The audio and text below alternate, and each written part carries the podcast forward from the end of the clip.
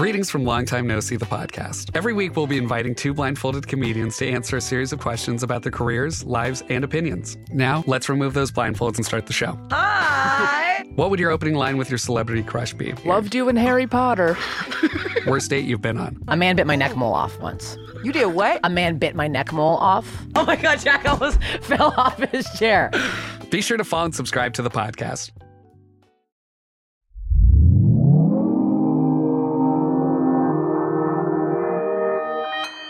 Consequence Podcast Network.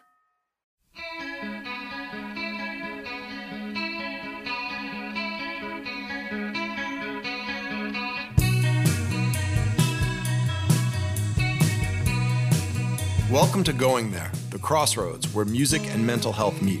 Today we are talking with singer, songwriter, and musician Taylor Cameron Upsahl, better known as the artist Upsahl. Upsahl released her Young Crisis Life EP in 2020, with Billboard magazine calling her music as catchy as it was relatable.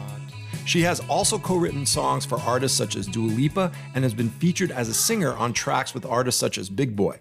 And Upsahl has just released her debut studio album, Lady Jesus, on Arista Records, which includes the single Thriving. People magazine just profiled her as one of the top emerging artists of the year. Upsahl's now touring the United States and will join Yungblud on the West Coast leg of his tour starting March 2022. So check out her music and info at upsahl.com.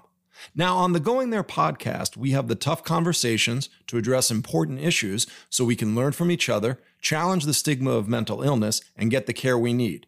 And what Upsahl and I talk about is unfortunately a very common and painful subject, which is the anxiety that we experience following a breakup.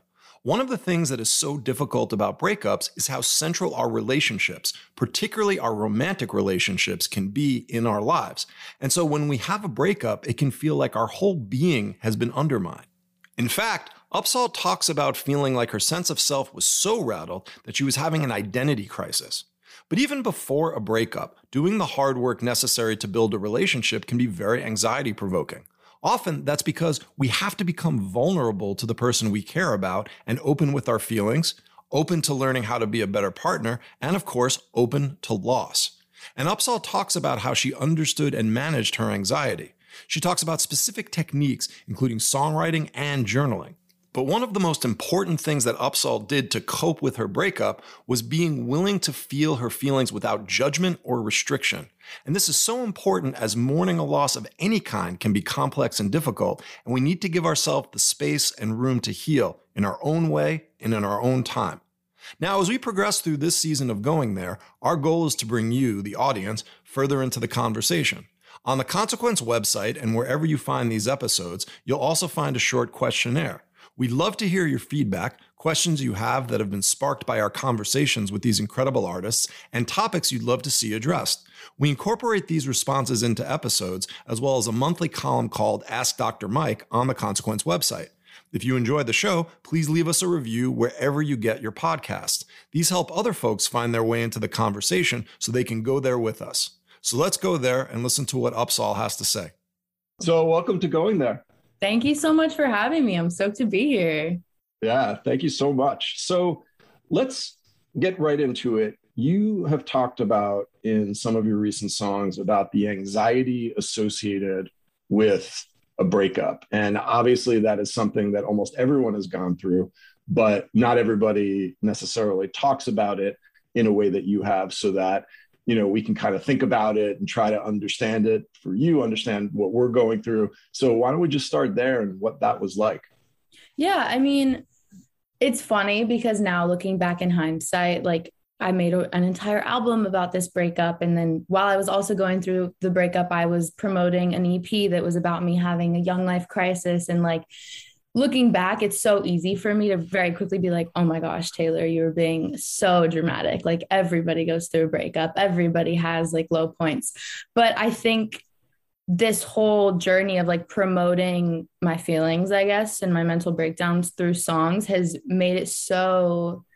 It's been a really inspiring thing for me to then hear fans be like, "Oh my god, I feel the same way. I'm so glad you wrote a song about this." Like because I didn't know that other people like felt this way. And I think making these songs and just going through something that you know everybody goes through at some point in their life or goes through a few times in their life such as like a breakup for me it was such a i don't know like some days I would be like, nobody understands me. Like, only I feel this way because, like, this relationship was just different. It was unlike any other. And, like, nobody gets me. And I would just, like, get in my feels about that. And then I would realize, like, no, everybody feels this way. Or even if it is, like, a weird feeling, like, there's odds are someone else out there feels the same way. So for me, it was just a really, like, eye opening experience, I guess, about just, like, feelings and feeling alone because like you never really are alone in like what you feel you know yeah. Now, when you use the term mental breakdown, usually what people are referring to is, broadly speaking, just something does not feel like it's working. But that may be different for different people. And I'm kind of curious for you what that experience was. Yeah. I mean, with this whole breakup, like the the person that I broke up with was like the only person I'd ever really been with. And we were together for so long. Like started dating when I was in high school, like moved to LA together. My like half of my identity was this person and like was being in this relationship. And it ended pretty much like overnight, like didn't really know it was gonna happen. And we just like ended things. And um then I was kind of sitting there and I was like, I literally feel like half of me just was like cut out and like walked away. And now I like have half of me now. And I was like, kind of having an identity crisis where I was like, I need to figure out who I am now without this person. Like, what type of friend am I now? What type of like artist am I now? What's like, just everything. I was completely lost on who I was. And kind of, you know, as I'm having this like identity crisis, I'm also trying to like get over this person while trying to like put in the work on myself. So it was kind of this thing. Also, while promoting my music that was about, you know, an, a mental breakdown or whatever that I had had kind of prior to the breakup or whatever. So a lot of emotions were happening at once. And for me, I guess the only way I felt like I could process it was by being as like open as I could, honestly, when going into the studio. Um, I still regret the fact that I didn't go to therapy during all of this, but I'm so grateful that I had songwriting because it was its own little fucked up version of therapy for me, I guess. Um, so yeah, I would just, I guess, however I was feeling, you know, on said day, I would just kind of bring that energy into the studio and turn it into a song. And either it would come out and fans would get to relate to it, or it would just be for me. So yeah, I'm just like thankful for for songwriting during that during that whole mental breakdown for sure. And one of the things you're talking about with identity in relationships that's so tough is that at times it feels like a little bit of a game of chicken in the sense that in order for a relationship to work at its fullest, it's optimal if someone can just put themselves all in. Because that's kind of what we're all looking for. We're looking for somebody who can be all in with us. And yet, every step we take towards being all in, and sometimes it happens right away, is a step that we realize like, wow, if this does not work out, I, I don't even know who I am exactly. Totally. Yeah. And that's and that's a very dangerous feeling for a lot of people. It's the reason why a lot of people don't actually put themselves fully into relationships.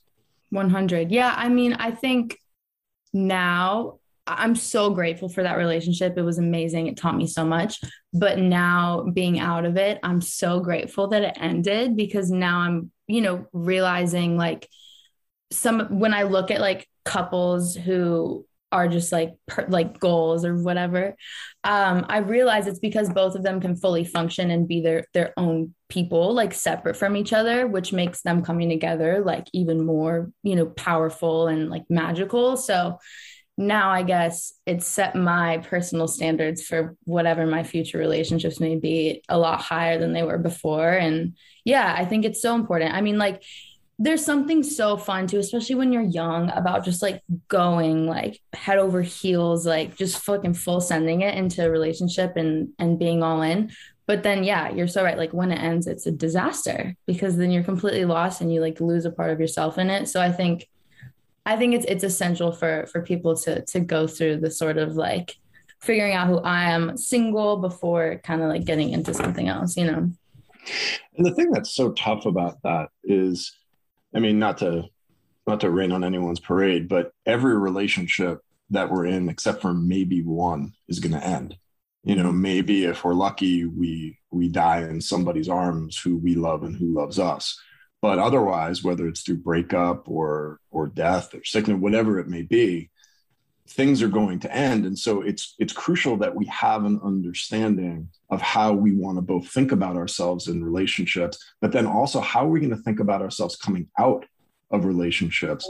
And this thing that you're you're kind of alluding to is the idea of how do we simultaneously throw ourselves totally in, but then when we come out of it, actually feel more whole, paradoxically, which is again kind of almost the opposite of what we've just been talking about. But that does seem to be the key. Yeah, that's actually rad. As you're saying that, I was just thinking, like, you're so right. We're lucky if like one of our relationships doesn't end, like most good things end.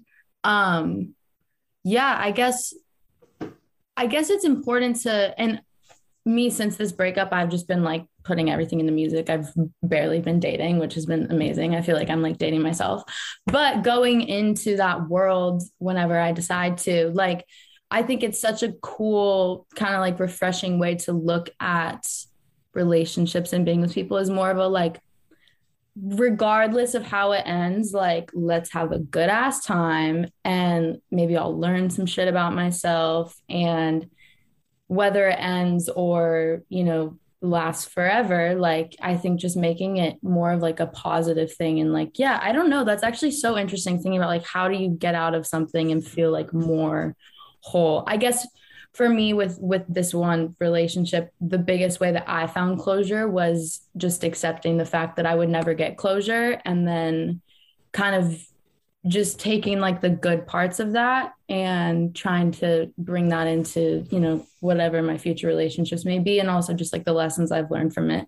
But yeah that's such an interesting yeah that's an interesting point for sure.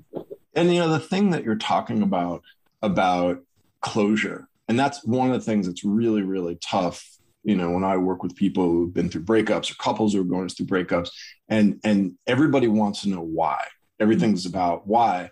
And the problem is is that we don't oftentimes even know ourselves why you know if, if we're someone who breaks up with someone we're not like 100% sure why like maybe we think we are but we, we don't necessarily know. And even if we know we're not necessarily going to share it. And so i think what you're talking about is a certain acceptance of this this answer that we're looking for. Is not necessarily ever going to be there. And the more that we keep pushing for it sometimes the more the, the more damaging effects of a breakup can occur. Yeah. Yeah i also just think the biggest thing i had to yeah i was constantly just asking myself why and what if and what if i did this different or you did this different. None of that matters. Like it ended for a reason. The the the why i guess yeah you're right. Like no one really knows why. Sometimes things just end and it's just not meant to be. And i think that was like the moment where i was able to be like wow, I genuinely like not like do not care why you like don't want to be with me, but I just genuinely don't care anymore and I can just like let it go was the most like freeing thing ever. I think it's just yeah, finding being able to like find the closure within yourself on those things rather than like relying on the other person for closure is like yeah, a, a big deal for sure. And and then to even riff on that a little bit, you know, uh, getting dangerously close to saying the greatest love of all is inside of me. But let's just say it because, you know, why not? Yeah. there, there's to to a certain extent, when we feel things in a relationship, when we are things in a relationship, whether we like it or not, that's all coming from within us. It's not something that the other person is providing. It's something that the that the the connection with that person has unlocked or has revealed but it is something that we have in us. And i think that one of the things that people will say is like well i'm i'm, I'm afraid i'll never feel that way again. I'll never see myself that way. I'll never you know feel so powerful or so connected. And and I, and I get that and i don't want to ever minimize somebody's feelings with a breakup but to recognize that all of those things that happen are still residing within you to some degree and you do whether you know it or not take that with you after a breakup. Yeah, I think that is so beautiful. Like, yeah, don't, but I guess like the idea of like because I've gone through this so much over the past like year, you know, of like I would so much rather just like never fall in love again. That shit sucked. Like I never want to get my heart broken again. I'd rather just have no feelings and just love myself. Um, it's so easy to like get into that and like be super, you know, pessimistic about the whole thing. Um, but that's I guess just me like keeping my my guard up or whatever.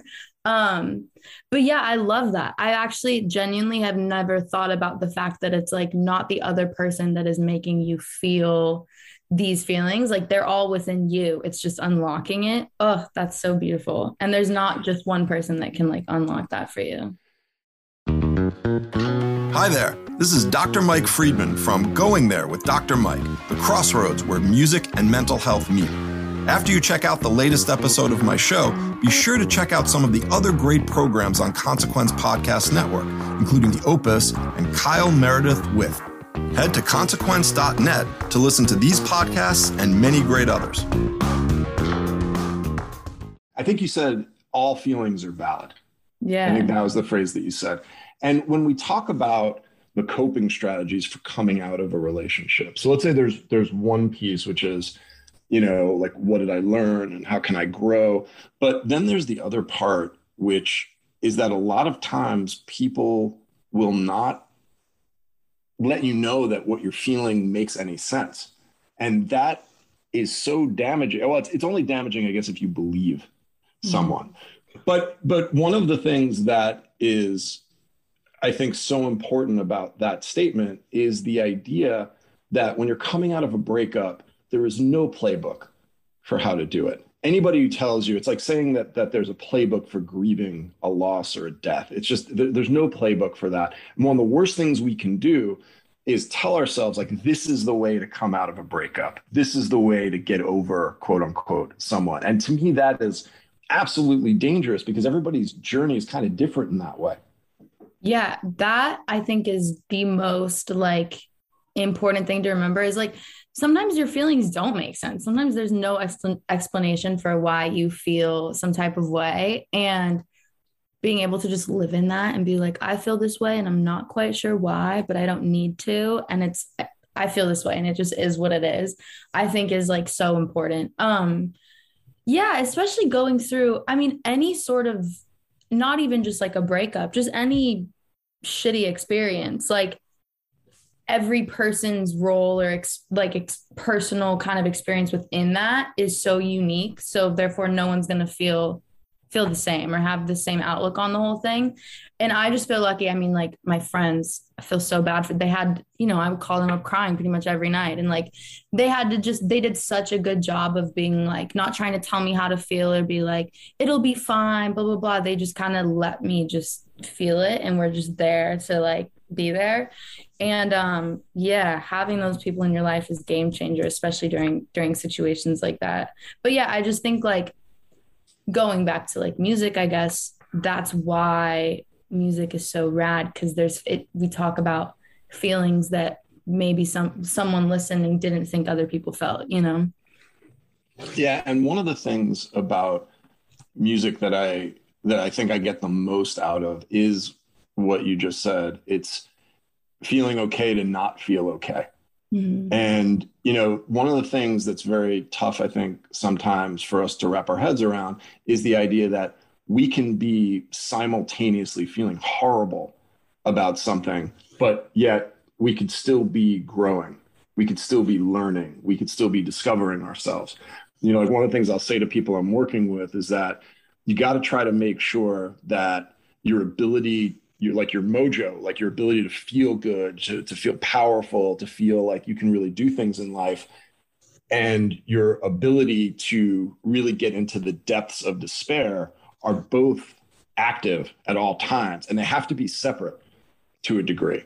You know, because like if you think that, well, if I'm having a really good time, that means I can't get into the depths of my feelings. Well, you're not going to want to have a good time. I also just I think like like the biggest thing that I used to get so irritated at people for telling me was like, it just takes time. Like, time heals everything. And I was like, literally, shut up. Like, don't tell me that. But like as time goes by and you're you're having these really high highs but simultaneously having these really low lows and you feel like you're not making like progress with anything like and then all of a sudden you look back and it's been like a month and you're like wow i feel a million times better than i did a month ago but it's because those the good and the bad kind of coexist in a way that like yeah you i don't know. Yeah what you were saying. It makes sense. Yeah.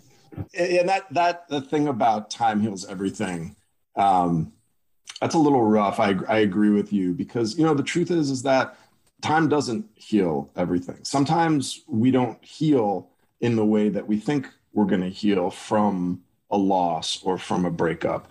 And that's okay. Like we can have that part of us that if we revisit that situation something just feels like it's churning or something feels like it's unresolved. And, and maybe that means just because we haven't, maybe that means because it never will. But it doesn't mean that there's something wrong with us. And that gets back into that all feelings being valid concept. Yep.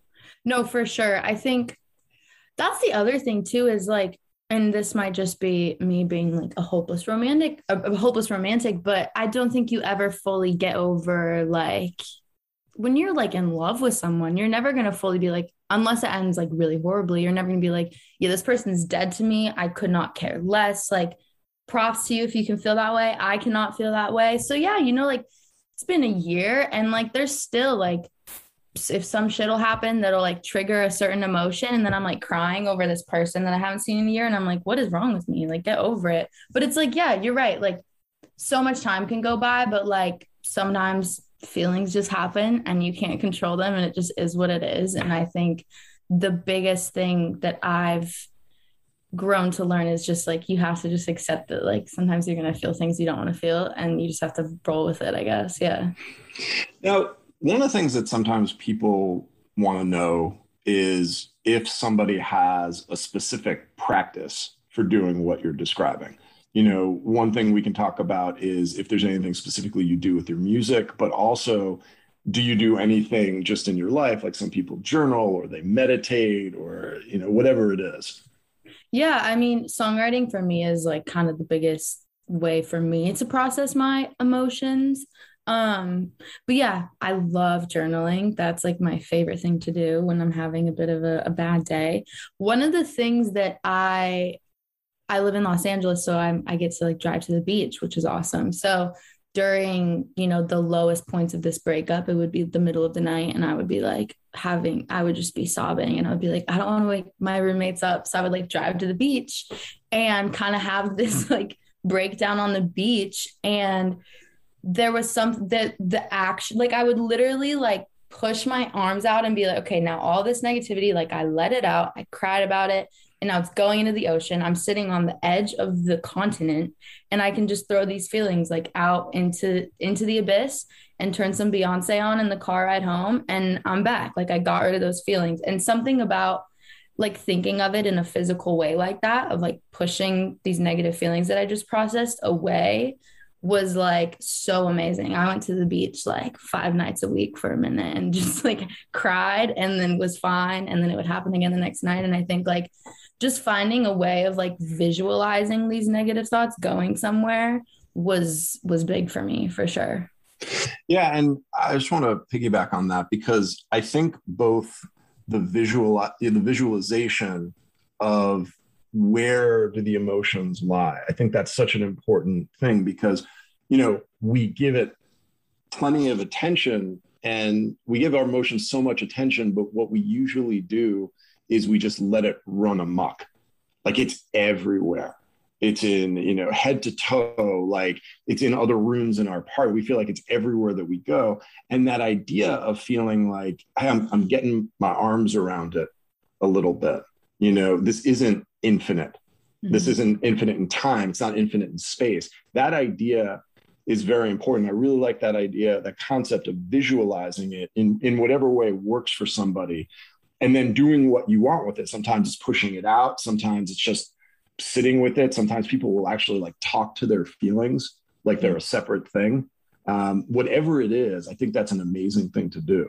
Yeah, I agree. I have a friend who um the only reason I know any like tips from therapy is because my friend does a lot of therapy and like I get in on her little tips, but yeah, she like personifies like her anxiety and like named it and it has a name and she'll like talk to it and be like, get out today, like stop annoying me. And I think that's so fun. Like I've I've started to use that in my life too. There's so many ways of just like making your feelings like a, a thing or like an identity, I think it makes it a lot more easy to like grasp as a person. Yeah.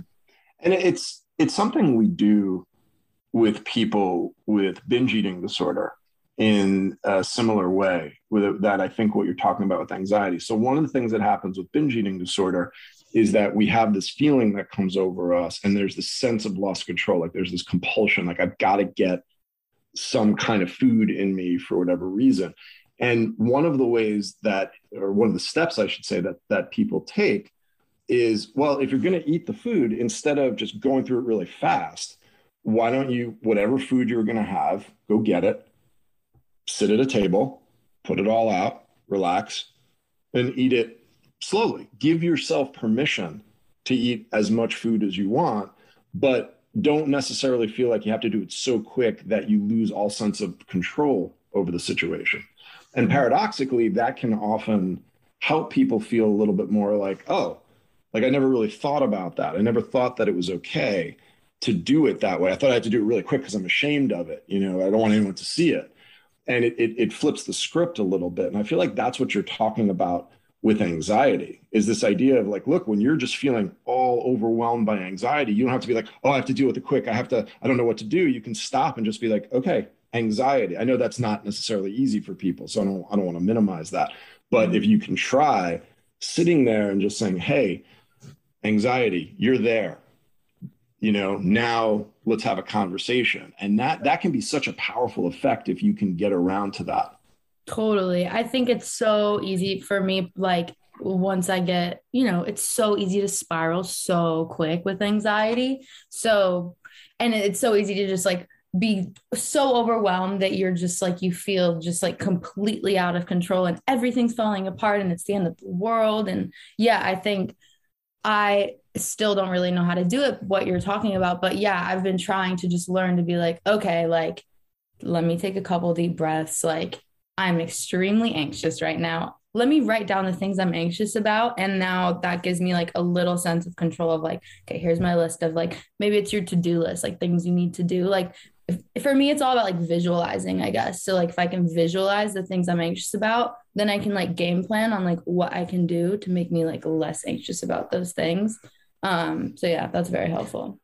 Do you, do you mind me asking when you get anxious like what the what the feeling is? Because again some people have panic some people have worry some people get more obsessional. I don't know if for you it takes any particular flavor yeah, I mean, it's a new thing for me, honestly. Like the past, I think quarantine and the breakup simultaneously kind of started that all. Um, for me, it's mostly like work related when I'm overwhelmed with like a lot of things to do.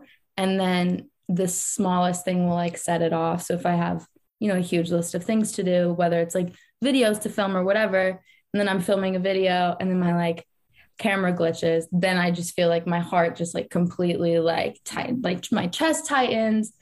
I start to think about all the other things I have to do. And now this thing happened. And then I get super like hot and overwhelmed. And it's just like, it's not fun. So then I guess for me, and it's funny too, because a lot of these anxiety, I, I wouldn't diagnose myself with like anxiety attacks because I haven't like talked to a professional, but um whatever this is a lot of times i'll like capture it on camera because i'll be in the middle of like filming content for youtube or whatever it is and i'll go back and watch and it's the saddest thing because i'll just like completely like be a mess for a second and then i'm like breathing breathing breathing and then i'll be like okay and then take a deep breath and be like hi i'm upsahl blah blah blah like all good back in the camera. So i think i've i've had to learn how to keep it like under control and like bounce back. And for me, I guess it's just visualizing things. Yeah.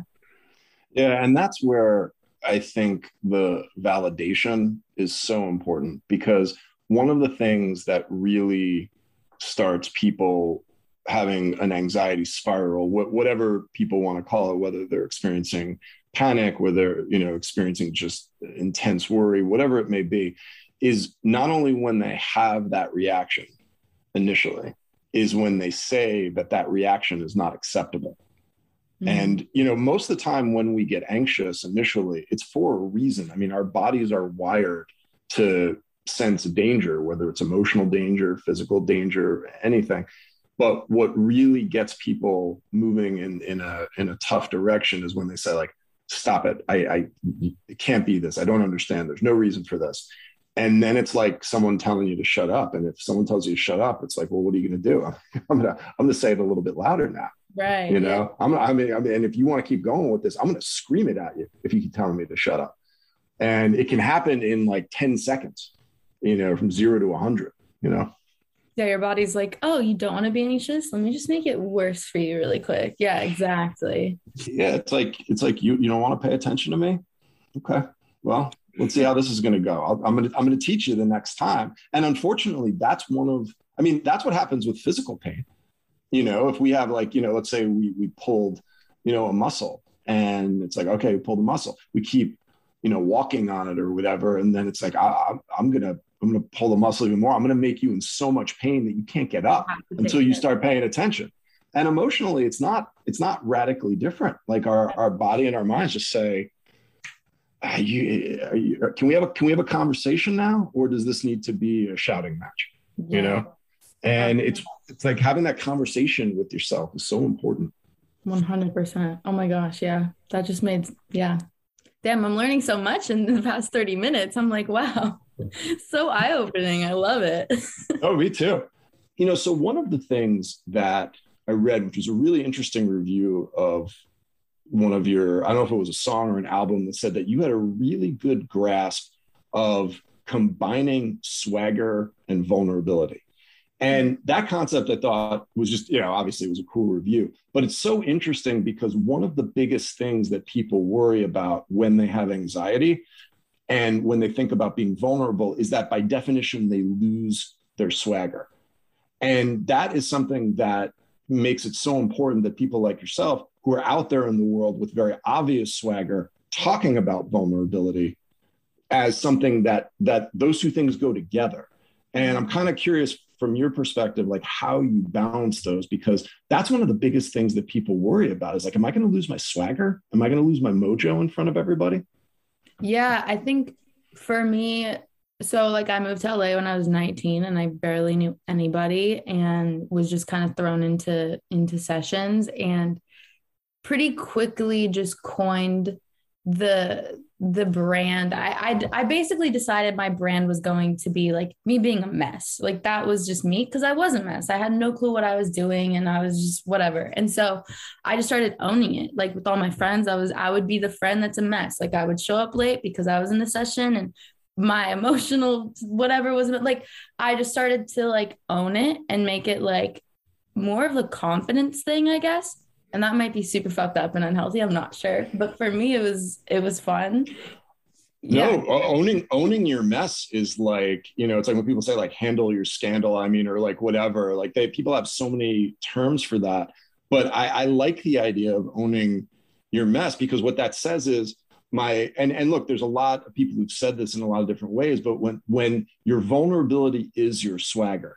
mm-hmm. that's when you're you're in a good place. If your swagger is predicated on lack of vulnerability, lack of lack of of of, of tough negative emotions, you know, it's just it's just not going to work over time. Right. I think yeah, exactly. They both yeah, they definitely go like hand in hand. And for me, I guess, and I think it's because I'm a songwriter.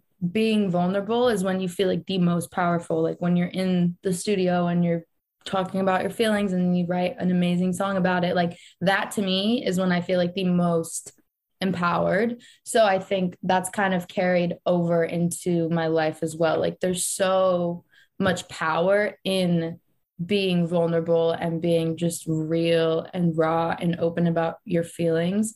And i think that rubs off on the people around you too and it makes the people around you feel more comfortable too to like also be that way. Like nobody is invincible. Like everybody has bad days. And when I have a bad day, I'm going to make sure everyone knows I'm having a bad day. That's just how I am. But yeah, I think just owning it. I also, I mean, I think it also stems from like when I was a kid, I was so shy, which is weird now because now I just like jump around on stage half naked and have the time of my life. But like I was really shy. And there was a time I remember I started at a new school when I was 10. It was like a performing arts school. So everyone when there was like loud and crazy or whatever. And there was a time where I like literally decided in my head, I was like, I'm going to just fake it until I make it. Like I'm outgoing now. And this idea of just like owning something and just like whether or not I felt that way internally, I just like faked it until now I'm like a very outgoing person. I think it's it's very similar with just like owning being a mess too. You can like rewire your brain almost. Yeah. Yeah, and you know what you're talking about with people, and this kind of brings us full circle, I guess, from the relationship discussion, is that you know what's the point of having relationships other than to be able to be vulnerable. I mean, if you're not vulnerable, if you don't have any any weak points, you don't really need relationships. You can have, I guess, transactional connections to people, but you don't need friendships. You don't need romantic relationships.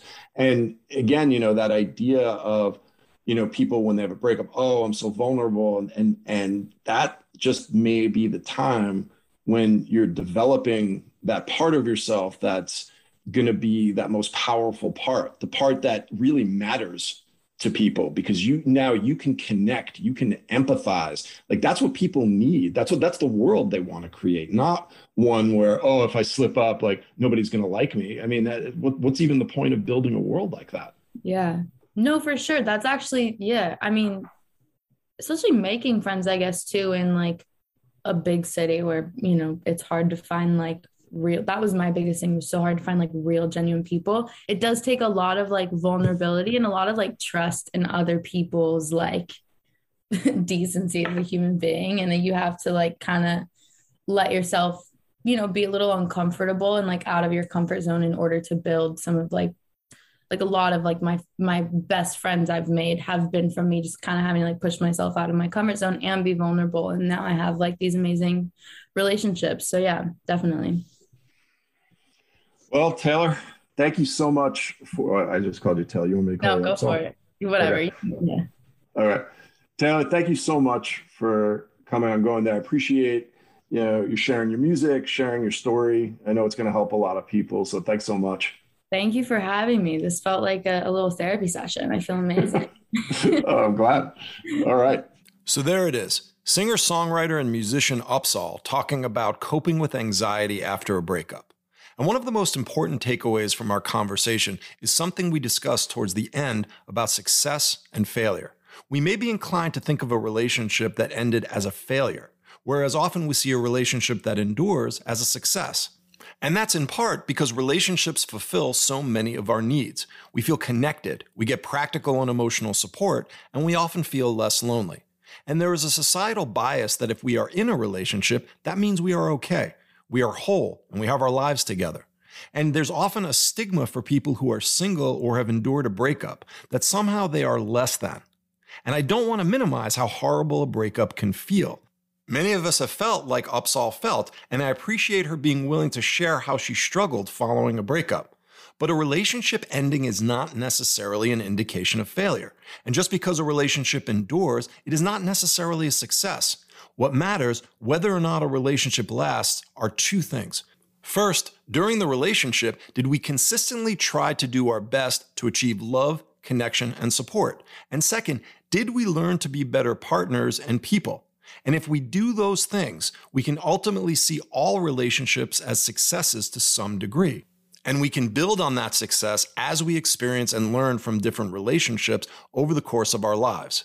Look, I know that's easier said than done, but not all relationships are meant to last. Sometimes we're not with the right person, or it's not the right time for one of us, or we're simply not able to do the work we need to make the relationship endure at that time. But it is crucial that we still take with us the good parts of a relationship and learn from what didn't work. And we mustn't beat ourselves up for being human and making mistakes as we learn and grow. I want to thank Consequence Podcast Network and Sound Mind Live for including me in this wonderful project.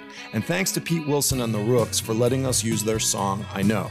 If you are struggling with anxiety, depression, or addiction and are looking for help, please call the Substance Abuse and Mental Health Services Administration National Helpline at 1 800 622 4357.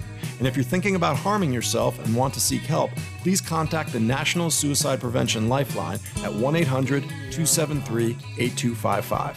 You may also go to the Sound Mind Live and Consequence websites for more information.